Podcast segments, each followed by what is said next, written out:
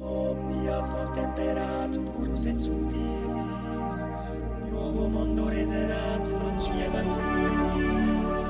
Omnia sol temperat purus et subtilis,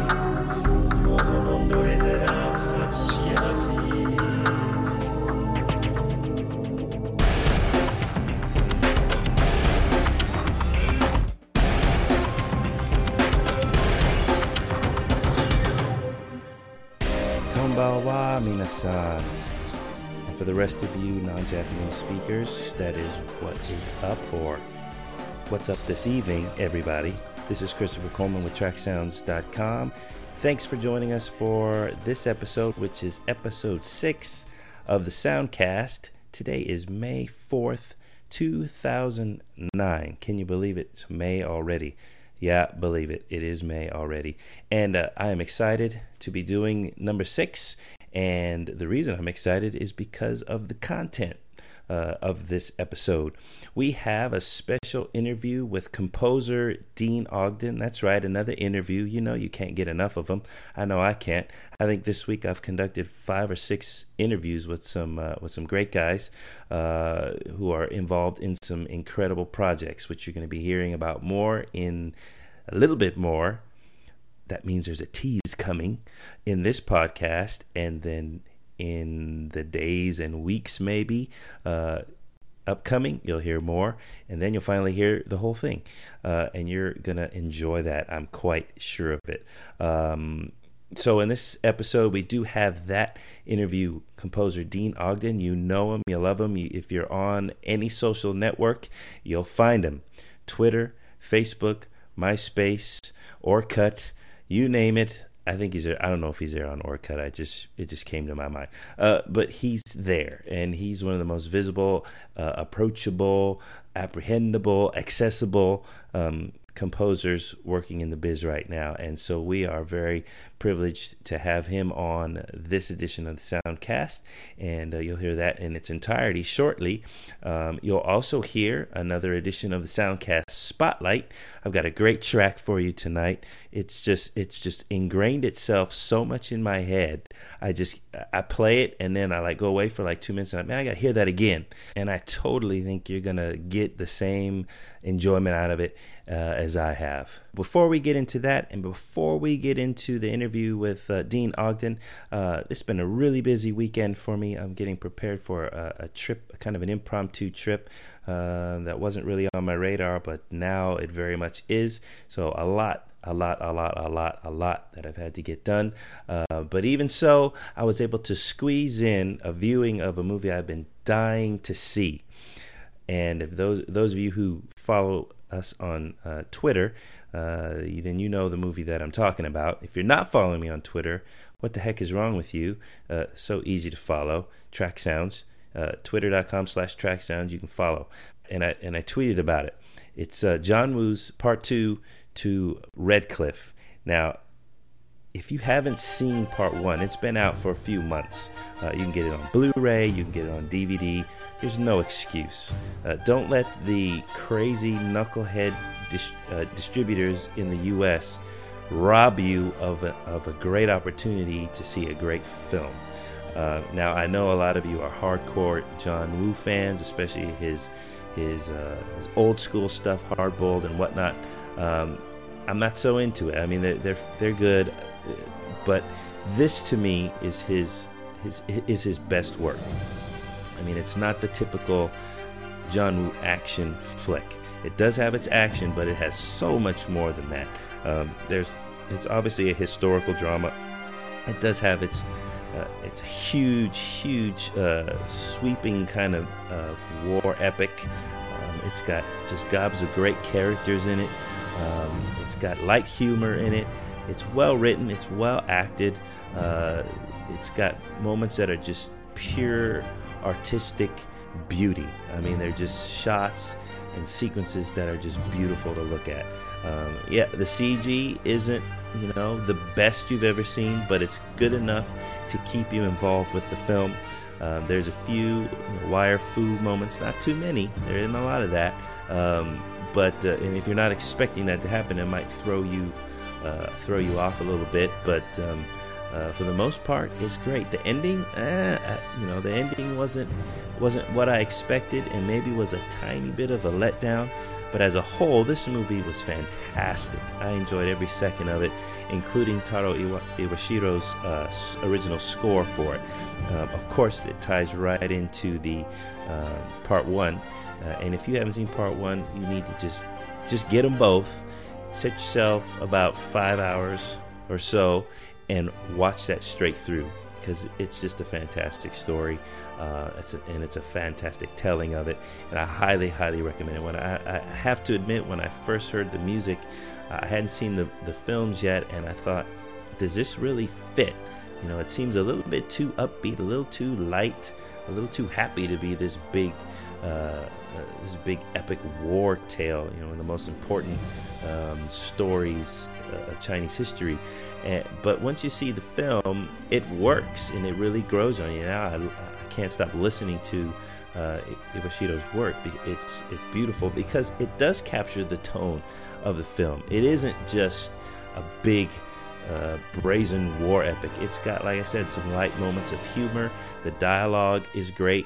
Now, one word of warning: if you're not a subtitler, uh, if you can't do the subtitles, then then you might have a hard time with this. But if you're like me, I hate most English dubs of Asian film. If it's in Mandarin, I'll, let me hear the Mandarin. If it's in Japanese, let me hear the Japanese. I'll read the subtitle and I'll enjoy it just fine. But when I'm hearing you know some country bumpkin uh, doing these voices for these Chinese or Japanese people, you know, or some British guy or some Australian guy or wherever they're from. It's like this just not gonna. And, and then worst of all is an American accent. It just it just drives me crazy. It just doesn't work. So anyway, be forewarned. If you get the Blu-ray or the DVD, it's probably it, it's gonna it may have an English dub, but uh, maybe the DVDs, DVDs do, because I have the Blu-ray, and I highly recommend that because the picture is, is awesome and the sound is awesome. So don't even waste your time unless you don't have a Blu-ray. Then waste your time and get the DVDs, but get it some kind of way and watch it some kind of way. Don't let the the distributors of the U.S. rob you of that because it's a movie that should be showing right now in theaters and not some cut down hacked up version of it either the full however many hours it is should be showing um, so go ahead and get that and enjoy that. I know you will. Um, so I snuck that in this weekend and uh, was quite glad that I did. It had been sitting, waiting to be viewed for a little while. And I said, you know what, I got to see this before I leave um, and get into all kind. And then you know all these big movies are going to be coming out, and I'm going to be trying. I don't know how how successful I'll be uh, to get to see them. Um, it's going to be quite crazy, but make the time, find the time, and watch the films. Get the score by uh, Taro Iwashiro, and you'll enjoy that. Um, now, before we get into that interview, before we do the spotlight for this week, um, as you know, uh, we've been talking a little bit about what's coming up on the site, and that is our annual update to the high score, the new era of video game music feature, uh, which we normally do once a year. But this year, there's so much freaking content. I mean, I've been doing interviews out the wing wang or the yin yang, whichever one you have. I've been doing interviews out of that. I mean, it's been crazy. Um, so there's so much content. We're gonna that we're, we can not do it all in one post. What we are gonna do, and I think this is actually a little bit more exciting, is over the course of seven days, we're gonna release content. We're going to post content um, to that feature, um, consisting of a podcast interview on some days, um, a transcribed interview on some days, reviews on some days, music on some days. Uh, it's just going to be, it's just going to be like high score fest, a week long of video game music. Uh, and so if you're into that, man, you're going to have a good week that week. Now, the exact week has yet to be determined because I'm still out to some of the developers to try to coordinate um, the release time of these things. Now, once we hit the beginning of June, there's a lot of big games that are coming out and some of those are the ones we're after. But the ones I can tell you about thus far, like last week we or last episode, we teased uh, just a little teeny bit from the interview with composer Paul Haslinger, who did the score for X Men Origins Wolverine. Um, we teased a little bit of that. Uh, since then, uh, you, uh, we, I've done a few more interviews, as I just said. You're gonna right now. You're gonna hear a little bit from those interviews, and I think you're gonna be excited about what you're gonna hear. Um, this update to High Score is so big that I had to have some kind of title or theme all itself for this update.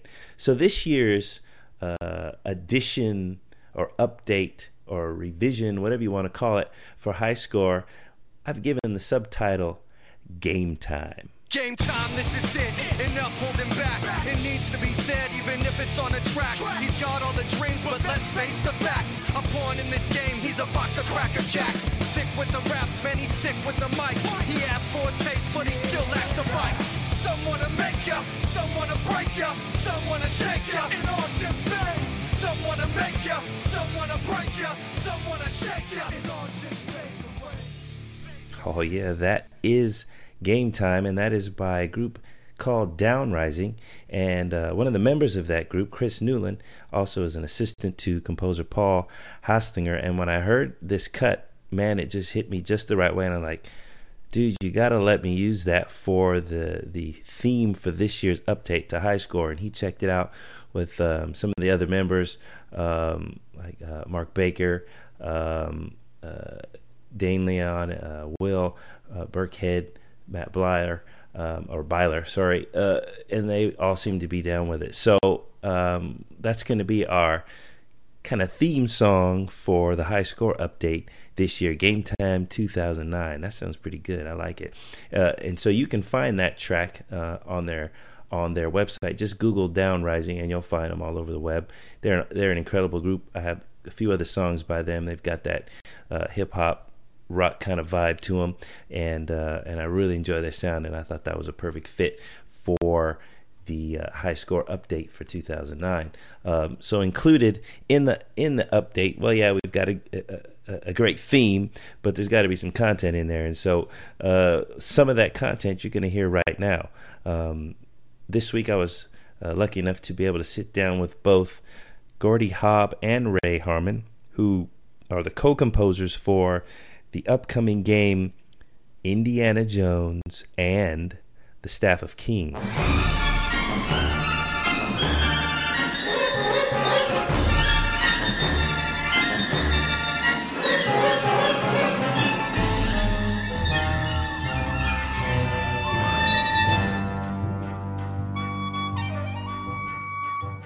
What would you say your your biggest challenge was the project? My biggest challenge was, I believe, battling between me, the composer, and me, the fan of Indiana Jones, because I just would not let it go short of making these scores sound just like the originals in the sense of, of the style and the harmonic language and and uh, you know the sound of the orchestra.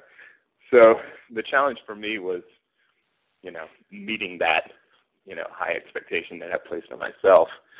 Um, you know, right down to when I was mixing these uh, live recordings, I was a being back and forth with the original scores from you know Raiders and and trying to match the the sound of the room that the orchestra's recorded in because you know, I just really was trying to truly pay homage to that sound you know that I love so much and you know as a as a fan of the of the films uh, feel as an audience member that I would want it to match that as well.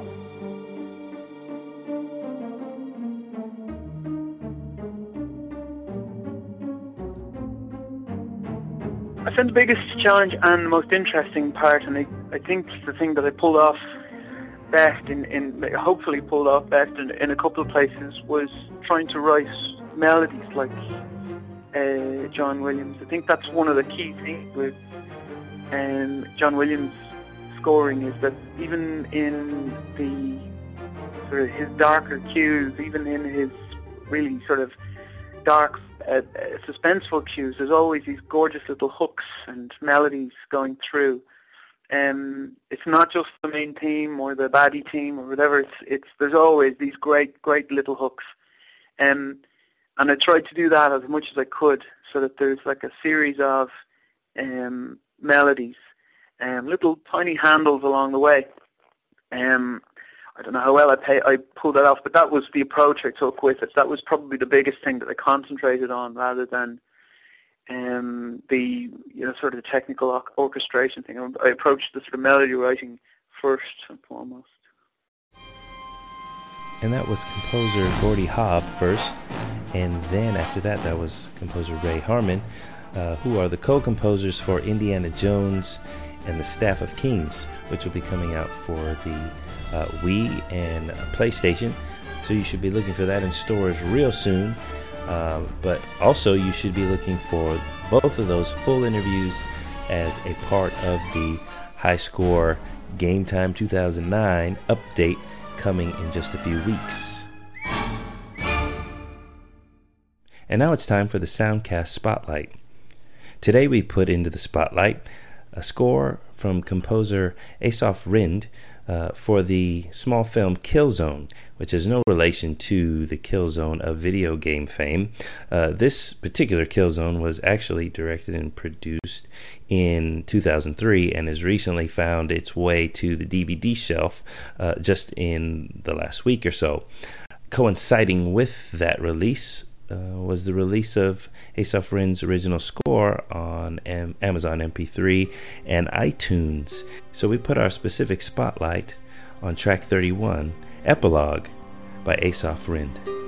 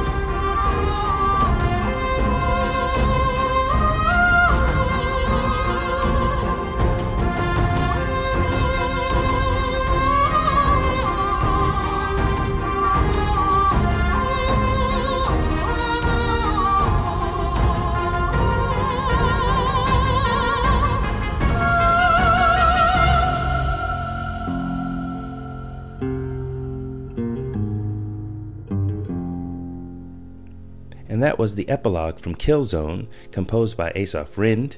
You can buy that track and the whole Ding Dong soundtrack at Amazon MP3 or at iTunes. Uh, you can read more about uh, composer Assaf Rinde uh, on our Scorefront profile, which we just published. And if you go to the Track Sounds homepage, you'll see uh, Assaf Rinde right there. You can click on that and it'll take you right over to his page. You can read uh, our interview with him, listen to four tracks um, composed by him, two from Killzone. You can read a review of the Killzone soundtrack, all right there on the Scorefront profile page. You can find out more about the composer at his official site at assafrinde.com.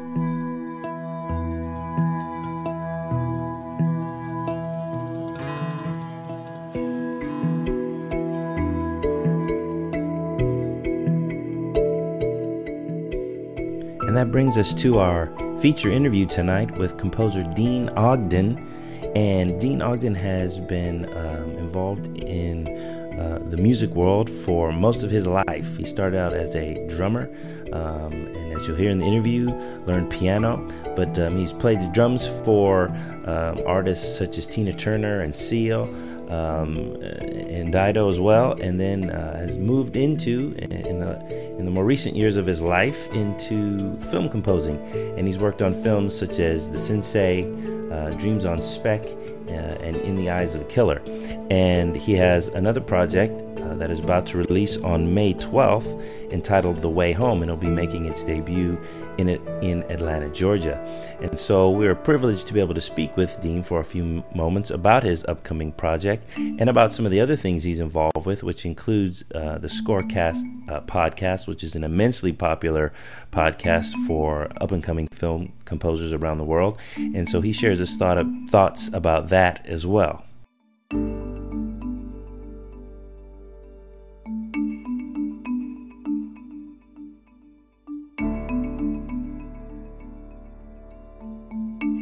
So, uh, well. let me jump in with you and ask uh, about your most recent project, um, The Way Home. Now, yeah. it's, it's, The Way Home now. It used to be The Road Home. Is that right? And then it changed. Actually, no. Actually, it was actually it was originally called Our Child Is Missing, and they thought that was a little too on the nose, and so they okay. they they changed the the name of it. But yeah, it's The Way Home. So. Okay, and uh, I saw the trailer for it, and mm-hmm. um, Dean Cain obviously he's in there. It looks yes. looks pretty intense. And I noticed that um, they used uh, some Zimmer Thin Red Line in there. They uh, did, yeah. Journey to the Line, I think, is yep. the uh, yeah, uh huh. Yeah, and so my first thought was, you know, whenever they put that in any trailer, it's like I almost feel bad for the compose the composer of the score because yeah. because that's a that is such an intense piece. You know what I mean? Yeah. You know what I mean? Did that? Uh, did you know about that beforehand, or have any inkling, or they just did it and you were doing? I did. I, I, did. I saw the trailer, and and uh, there's a couple of, of different things in there. I think, but but yeah, the, that journey to the line piece definitely. The director loves that music, and so uh, we we had actually talked about a, a little bit of that uh, going into the project. Luckily, it wasn't part of the temp. So it, okay. you know, it, I wasn't feeling the pressure too much. I didn't get, I didn't have to do the trailer music, thank God. So I, uh, yeah, I got, I, I looked, I looked out there, but. Uh, well, does that, that, clue clue us into how intense your music gets for the movie? A little bit, yeah. It's actually kind of a Dr. Jekyll and Mr. Hyde type of thing for this score. It was really interesting. The the, the there's there's kind of two sides. If you, if you don't know the background of the film, it's basically it's a great movie. It's it's a it's a drama, and it's basically about it's a true story actually actually happened um, about ten or eleven years ago um, in rural western Georgia, and uh, this family basically was getting ready to go on vacation, and they turned around and their son was gone. Their two-year-old son was playing in their driveway, and they just literally packing their car to leave and and they turned around and the kid was just gone, just vanished, and they didn't know if he'd been abducted or if he was dead or if he had you know gotten taken off by a wild animal or uh, if he just ran off into the woods. I mean, they didn't really know anything, and and basically as the film unfolds. Uh, the, the the story is is just about all the people who gather together to help find this kid and and you know whether or not they do find him and, and what the what the outcome is. And it's really a cool story and and uh, but but yeah it's um, it does get a little intense in places and the, and um, you know, there's kind of two sides to it. There's a there's a redemptive side which which I was you know I jumped in to kind of score the the redemptive side with some real uh, interesting tones. And then there's of course the flip side, which is just the the panic. You know, something like ha- like that happening to your kid, yeah, to your child, and, and just the chaos that you that you would go through as a parent to you know find your child in in a circumstance like that. And and of course that needed to be uh, scored a little bit more intensely and a little bit more dramatically. Sure. Uh, now, your the debut is coming up on the 12th of May. Is that right? Correct. Yeah. And it's in Atlanta. Yeah, the premiere's in Atlanta at the fabulous Fox Theater, the famous Fox Theater, the 400, 4,000 seat theater there oh, in. Atlanta. Yeah, now, why so Atlanta? Um, that's where the, the the incident took place. Actually, just about um, about an hour out of Atlanta in a uh, a little uh, spot called Carroll County, Georgia. And, Okay. And so it's really fascinating, man. It's it's it's it's part of a it, it's you know the project is is unlike anything I've ever been involved in before because I'm actually scoring the events of these real people's lives. Right. And so uh, it's going to be interesting to go back to the premiere now and meet all the real people you Yeah. know, that were actually in the, the, the movie um, as extras, but, uh, you know, Dean Cain playing the part of Randy Simpkins, who is my executive producer. So, Okay. uh, you know, it'll be an interesting experience to, to go back and be part of that.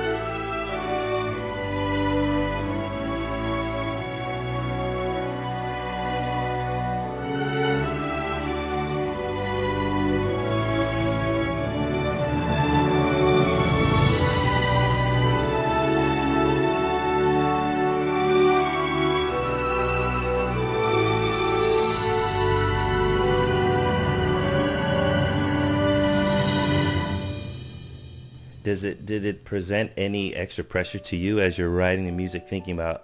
I don't know if you've done any um, projects before that were based on on real life, but I would think that that would, might add some pressure, especially if you're going to be watching it with the real people.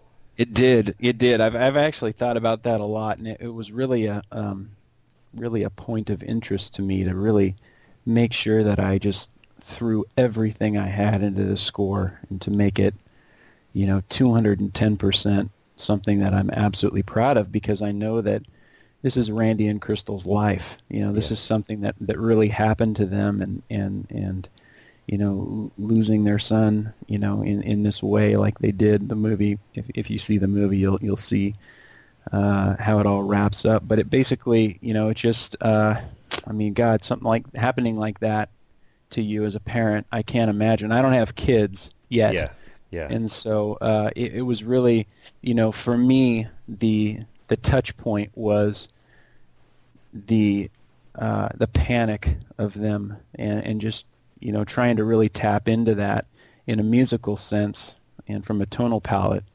Um, and uh, and yeah, so yeah, the pressure was on. I mean, I, I really, you know, they they didn't really pressure me at all, but I felt, you know, my own personal pressure to really to really perform well for them because this is their life story, you know, and uh, so yeah, and to answer your question, it was it, I, I felt a, a real burden to make sure that this was absolutely accurate and absolutely uh, musically what they were feeling as parents as they as they searched for their son. right. How did that uh, influence your uh, what instruments you chose and uh, and so forth? there's a it's a little bit of a roller coaster ride um, because you know there's there's a lot of things happening in the film and the story. Um, basically, what what ended up happening was uh, state and county officials and, and search and rescue teams were called in to find Joe Simpkins and and along with uh, Randy and Crystal's uh, you know network of friends and family. So literally hundreds of people uh, working to find this missing child and across across the state, you know, from from from their county and on into other counties and so on and so forth. And so, you know, you've got helicopters and fire and rescue teams and and uh, search dogs and you know hmm all those kinds of things at work. And so uh, there was a, a definite surge uh, in the community to uh, to work together. And so so that that influenced my you know my orchestral palette quite a bit because I had to uh, write music that was definitely very uh, procedural, if you will, Mm-hmm. um, but also uh, the the cinematography and the and the area, the, the geography of where this all took place is very epic. It's very sprawling territory, very sprawling turf, and um, and the terrain is such that made it very difficult to to search for somebody who's missing out in the rural woods of, of West Georgia. So, Right. uh, you know, I, I ended up using a lot of horns, a lot of big strings, um, and then of course being a drummer, I you know I all my scores are, are, are percussive in nature in some way, shape, or form. So, so yeah, it was a very big, a big project. I felt like, um, you know, usually usually my stuff's a little bit more personal, a little bit more introspective, I guess, or, or Mhm. and and this was a, a larger scale score that really challenged me, and I'm you know very very happy with how it turned out. But it's definitely on the grander uh, side of things. Do you think there'll be some sort of uh, release of, of your music? I sure hope so. You know, there's um, there's a lot of different um, because of the spiritual nature of the piece. Mm-hmm. Um, there's a pretty heavy duty um, involvement from some different bands Okay. um, for a soundtrack release, and there there wasn't much source music in the film.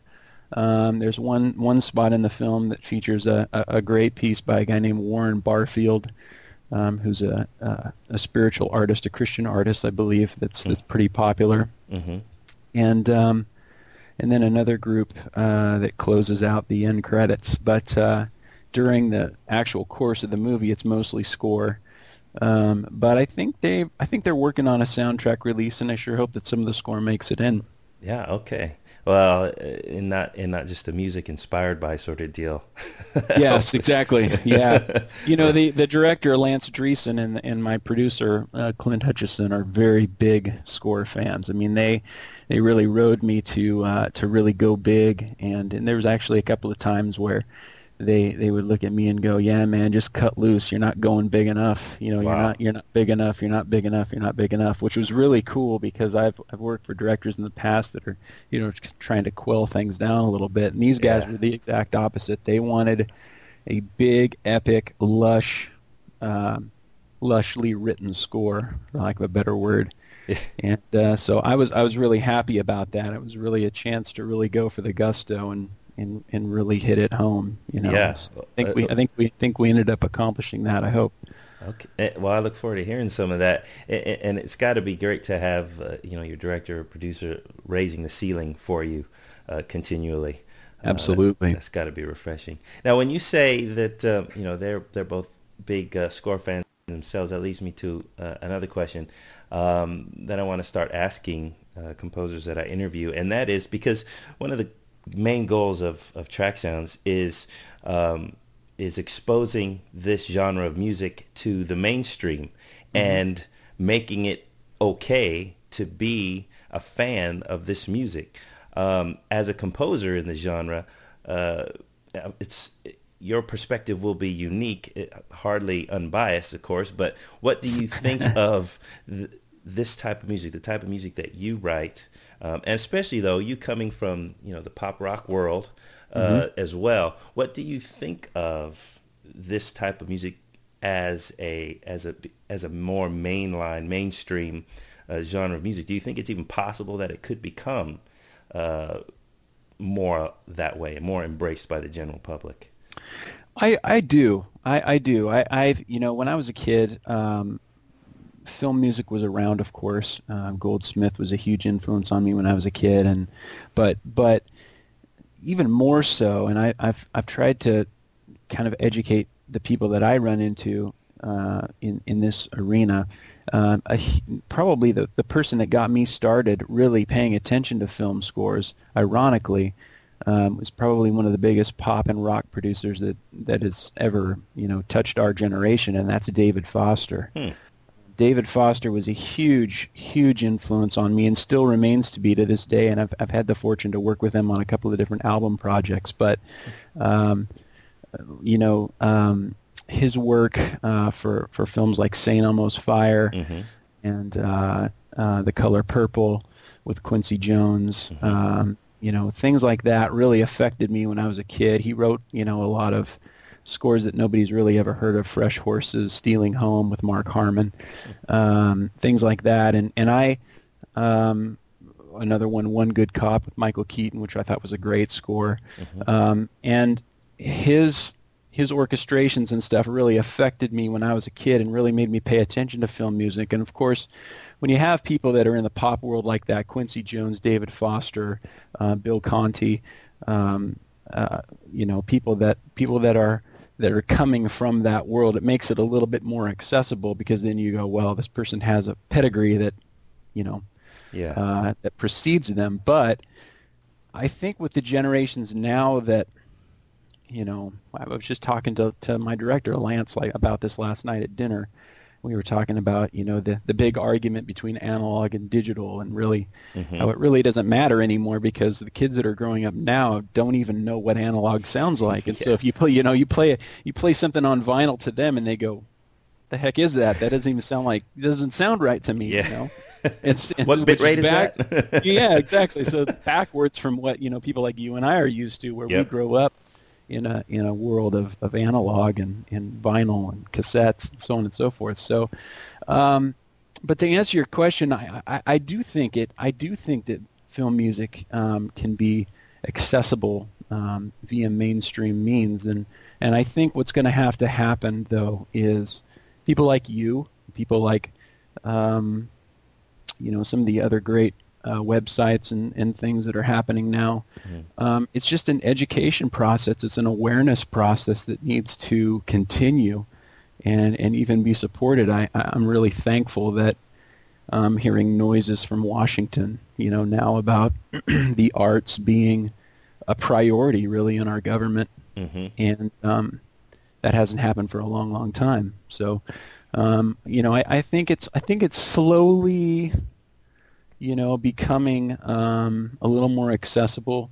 Uh, I thank God for people like uh, uh, Robert over at Varèse, and you know, people that are really furthering uh, film music and trying to get it out there um, on CD and, and on iTunes. And you gotta love uh, you gotta love Apple for just having a label on the iTunes Music Store that's even called soundtrack. And when you, and when you go there, the majority of it is film scores, which is really cool. You Yeah. know, and, I, and so I think there's little things like that that people are doing that are making it uh, just a little bit easier for people to realize that we're not just talking about, you know, Miley Cyrus and 16 songs. And, you know, Yeah. and, and there's an actual thing called a film composer, a person who who who actually, you know, uh, puts puts music to picture. So Yeah. I I just, I, I really, you know, I, I I know that's a simple answer, but I really think it, it is that simple. I just think it's uh it's a, um, you know, and, and what's cool about film music right now, for me at least, is I watch, you know, some of my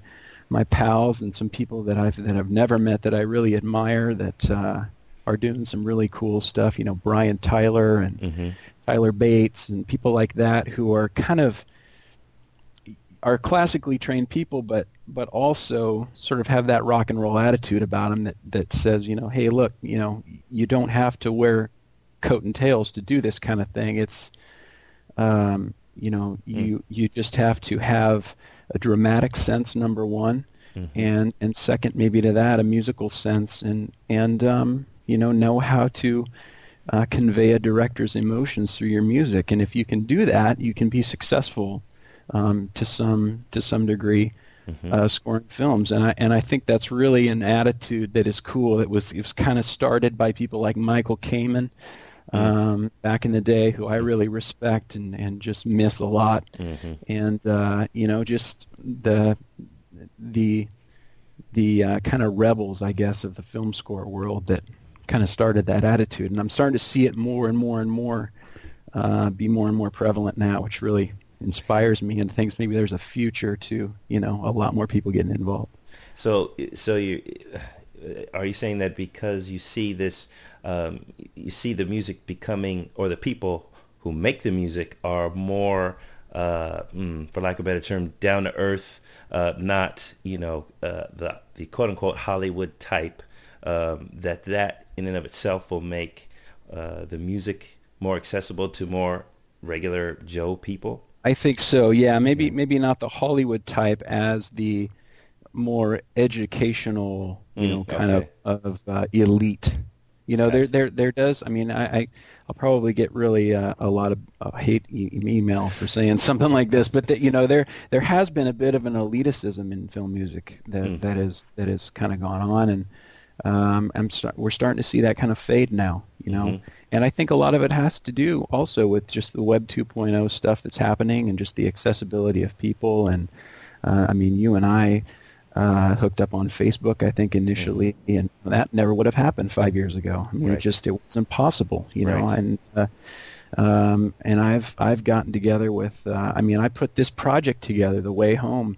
Um, by searching people out on Facebook, new people to work with, and and found uh, I ended up to talking to Dan Wallin, and uh, he recommended the guy that uh, uh, recorded the score for me, Michael Aarvold. So I mean, there's just um, just a, a degree of accessibility now throughout our business that wasn't there, and and really people have sort of been kind of trying to keep it at bay. I think personally. Hmm. For the last, you know, 15, 20, 25, 30 years. And uh, the technology now has allowed us to really interact with each other and really uh, grow smaller in the film music community as that community grows larger at the same time. So I think that's pretty cool. Ah, interesting. Well said. Well said. Now you now you are both an accomplished drummer and a composer. Um, uh, how does how does you know becoming a part of a you know a, a, um, a session uh, live or in studio uh, fit into what you do? Do you let me ask it this way: Do you consider yourself a composer first or a drummer first? Boy, that's a great question, man. Uh, I've been playing drums since I was five years old, so um, I guess technically I was a drummer before I was a composer because I didn't really, I didn't really even know what a composer was until I was about thirteen or 14 Mhm. and even even then I wasn't really sure. Uh, so. Um, so definitely, I, you know I started out on drums. Drums is drums and percussion are my main instruments, and uh, and then I, I I learned to play piano when I was about twelve, um, and learn how to read music and stuff when I was about twelve. So, I I uh, I definitely started behind the kit, um, but I, I think passionately, it's changed a little bit. You know, and my parents are probably going to kill me for saying this. all the thousands of dollars they spent on drum kits and stuff when I was growing up. But yeah, it's kind of shifted, man. I I'm, I I love film. I'm passionate about film. I always have been since I was a little kid, and Mm. just you know, uh, it all started for me, of course, where it started for a lot of people seeing uh, Star Wars and Mm-hmm. you know, and uh, Raiders, and you know all those great the, the the greats from 1977 through about 1988 Mm-hmm. uh, which is a real huge impact, just hit me like a ton of bricks, and and that Yeah. music was just epic for me, and I just thought, man, how do people do that? You know, who does that? Who's the guy? You know, Yeah. and, um, and so passionately now, I, I think my passions have shifted definitely. I would say for sure in the last 15 years to just being a, a film composer first at heart Mm-hmm. and uh, the the percussion stuff seeps in, you know, to everything I do, and, and it's different, you know. It's the the pop world, which I do most of my work as a as a drummer in the pop world and pop and rock, uh, top forty stuff. Um, it's a little different, man. It's changed so much, you know, and and, and it follows kind of the same pattern a little bit maybe as film music, but for the most part, it's you know there's a lot of loops. There's a lot of electronics. There's a Yeah. lot of you know. There's a lot of uh, beats and you know making beats and that kind of stuff. And, and Right. it's, it's you know it's it's technologically um, a little disheartening at times to to show up for a session and and have them say, well, you know, here's half the stuff's already done and it was done on an MPC 4000 and Mm. uh, you know here just play along, you know, or whatever. Yeah. Uh, there's still sessions that I go to, luckily that and thankfully that I'm that I'm able to really, you know, kind of do my own thing and put my own style and spin on things. And also has to do with the producer. So I say all that to say that it's, you know, um, the director can be looked at for a movie as the producer is looked at for an album project. You know, Okay. it's really really up to them. It's really their vision and, and what they want Yeah. and what they're trying to accomplish. And uh, hopefully, you get a good one that really recognizes the uh, the uh, the greatness of you know collaboration and what's possible out of a situation like that. Right. Well, would you say drumming, you know, going to go into a live session is somewhat of a release for you? I mean, you just play. I mean, you got to read and follow direction, but you play. Is yeah. It, is it yeah, it is. It is. It is. It is. In fact, I'm now that I've wrapped up the way home. I'm looking forward to a, a month, basically in May, of, of just straight out sessions uh, Hmm. here in here in LA and in Minneapolis and different places around the country, and and I'm excited. It's it's kind of cathartic, you know, after you after you write, uh, you know. Uh, 78 minutes of film music or you know however much it ends up being per project it's it's nice to just go in and wail, as Miles, Miles Davis once said. You know, sometimes you got to forget all that beep and wail. You know, yeah, and yeah. and uh, that's that's how I feel about it. I I, I like uh, you know playing drums for me is like uh, brushing my teeth. You know, I can just I can just go in and and we can have a great time and everybody's in a good mood and everybody's creative and we just slam it out and do some some good work and and move on. You know, Yeah. it's it's really it's really different from film scoring in that you know they they say in film scoring when you don't really ever finish a score you just abandon it Yeah. you know and uh, and That's you right. definitely you know with with an album project there's a definite end to it you know there's a there's a completion time and you move on to the next one and then you just know that it's done and and that's kind of nice it's kind of Right, nice right. nice change of pace Right. Well, uh, just as we're wrapping up here, I want to ask you about um, uh, the Scorecast and the Scorecast online. Um, uh, I think we've talked a little bit about before in the past. Uh, as I was, as the idea for doing a um, podcast came to me for for my side, and I'd really not seen any real value in doing one, only because I've seen others do them and they stop. Um, Yes. uh, and, and it's like, well, why'd you stop? But then I realized I, I know why they stop.